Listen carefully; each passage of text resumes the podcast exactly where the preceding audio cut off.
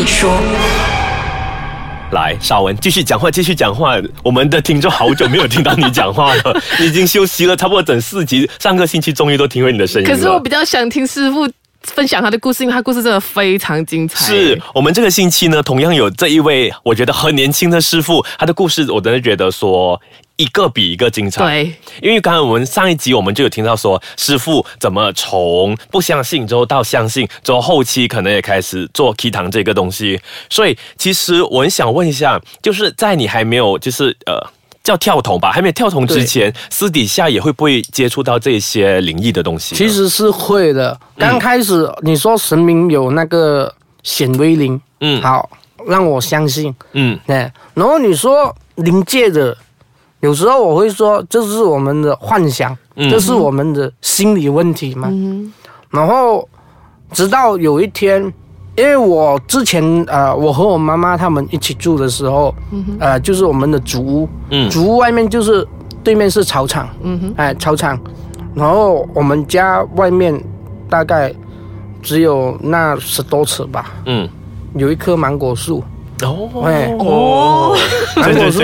那么十一点嗯，刚好是重播这个《封神榜》，《封神榜》封神榜封神榜，吒对对对。哪吒，呃，然后当我看到一半打广告，我的头嗯。释放出去，因为以前我们住新村是不流行关那个板门的，关那个大门都很安全啊的，对对对只只锁那个铁门而已。嗯。我们都可以看出去外面，然后我就觉得哎很奇怪，为什么左手边有一个白色的影子？嗯然后当我一回神的时候，嗯，哇，那个女鬼还蛮漂亮的，哎。还要是漂亮的对，女鬼。还蛮漂亮的。她的跟那个身材哦，嗯。然后直到她的脚，我看有一七多吧，哎，这样很标准的嘞。对。搞我，然后除了头啦，嗯。她的那个呃身到脚是穿那种梦纱梦纱的那个那个裙子，嗯，哎，然后他的头发是长长，就飘。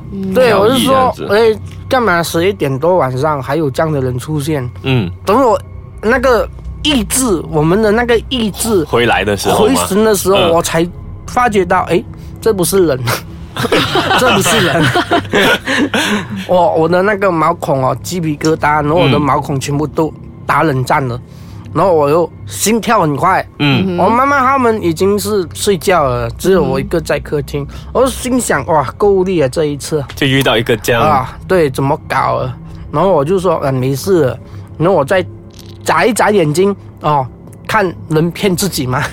如果能骗自己，就可以过关。熬过去就算了。对，哪知道我眨了大概有七八次，那个东西还在那边，还在，对，还在，我就大喊啊，我大喊，然后那个东西就跑掉了，那个女鬼就跑掉了。哦，嗯，然后我才知道有这样灵界的东西存在，嗯。嘿，然后我的胆子也越来越大，因为我我这神明能说服我，嗯。这灵界他也现身说服我，他们其实说服我的一个原机就是说要我接触这个行业，嗯。要我接触这个庙宇。这个这个法师，嗯这个呃激动的行业，因为当时我才十八十九岁，嗯，有谁十八十九岁会接触这样的行业？没有多少没有，真的没有多少真的真的，对。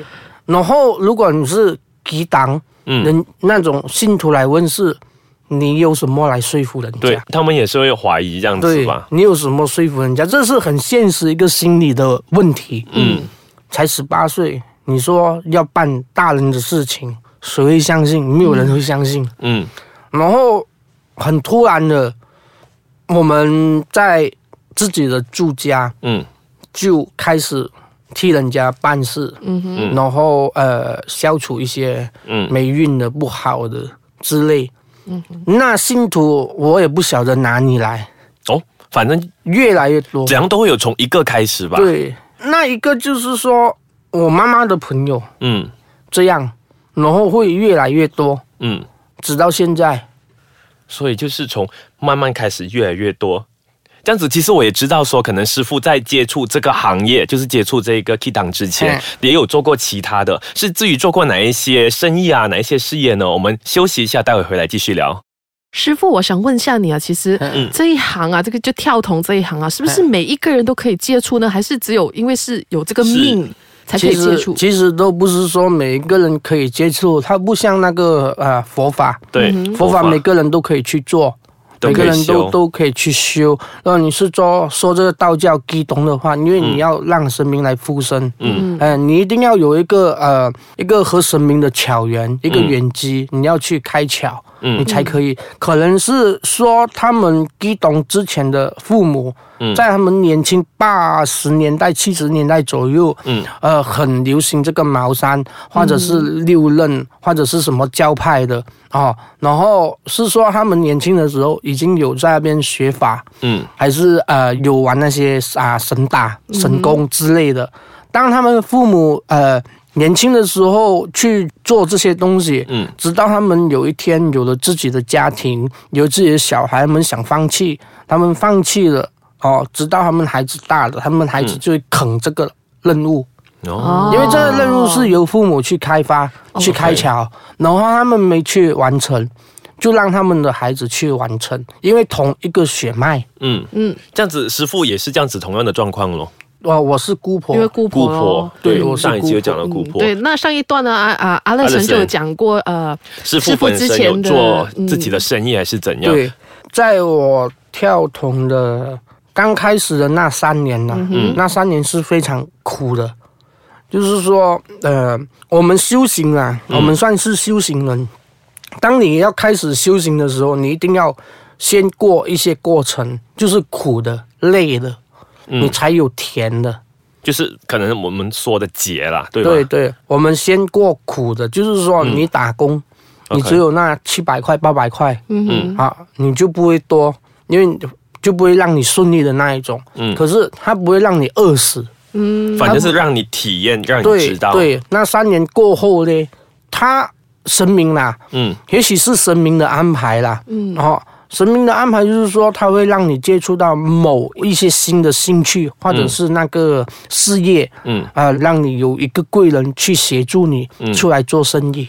明白。哎，如果还是有一个呃宗旨啊，嗯。宗旨就是说，我可以给你出来试一下做生意，可是你一做不到这生意你，你真的是不顺利的话，嗯，你真的要回来回来这个事神坛嗯帮我做事。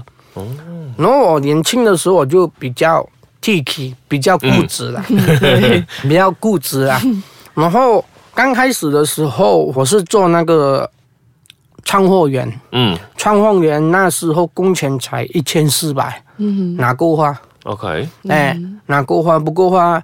就有一个机缘让我认识了呃纹身师，纹身，对纹身师。然后那时候我也有开始学嗯。学纹身，然后有一个贵人呐、有一个贵人就是他说，哎，小师傅啊，呃，新年到了，我给你一个红包钱，嗯。这红包钱不是给庙的，也不是呃放去这香油桶的，嗯。是给你私人的。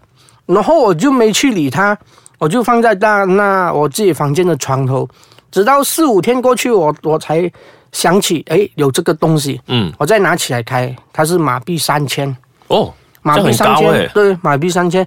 就那时候，也许这个是本钱呐、嗯。也许这是神明安排给我的贵人，嗯。哦，贵人给我本钱，然后我就投资啊，投资开了纹身店啊，，OK，啊，然后合股的就不妥哦，不太顺利就拆股，拆股退出，然后我就自己做小贩啊，自己做小贩，做小贩还不到两个月，就有老板来找我去开这个佛具店、神药店，哦，哎，然后就一直投资做这个呃餐饮业的，嗯。这吃喝的狗逼店，嗯。哎，然后直到我去年十一月，去年十一月我正式正式要哦，也许是神明的安排，可能是神明说，哎，你还没到三十哦，你一定要把这个道教去发扬到海外，嗯。嘿，然后说真的，我还不相信嗯，有神明的存在，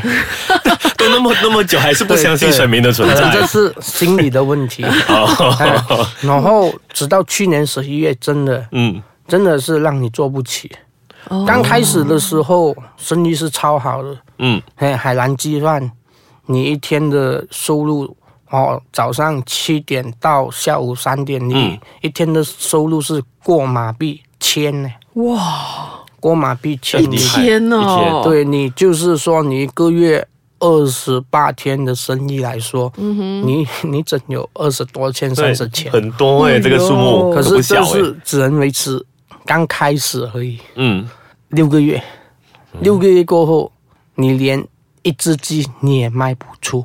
所以它真的是神明的安排，让你体验所有的算是呃酸甜苦辣这样子吧。对对就体验之后，再让你说，哎，是时候你知道了这么多东西，你该是时候回来来这个为我服务这样子。那时候你说一只鸡也卖不出，可是我没有再亏钱，哦我都哦，不用拿拿钱来贴这。样就是刚才好像师傅讲的，就是他今天给你这个考考验，他也不会让你就是贴底啊，对摔到贴底这样子。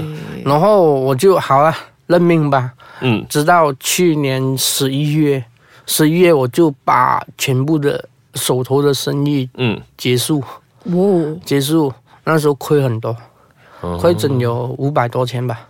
哇，真的，之前这样加加买买，现在就这样倒扣回去。还要还要道歉五百多千。嗯。然后好，我就回来开呃营业这个神坛，嗯。然后由住家嗯，再搬出来搬间店，嗯对。搬间店我利用了一年的时间，嗯。再把它搬出来整间，嗯，嗯，再把它搬出来整间这样，然后直到现在已经发扬了，也到也到海海外去了。嗯，也到海外对对所以我们也知道说，师傅还是可能已经开始 key 堂了之后呢，之后他还是有一些功课要做的。至于这些功课是什么呢？我们就要留到下一集期再跟大家说了。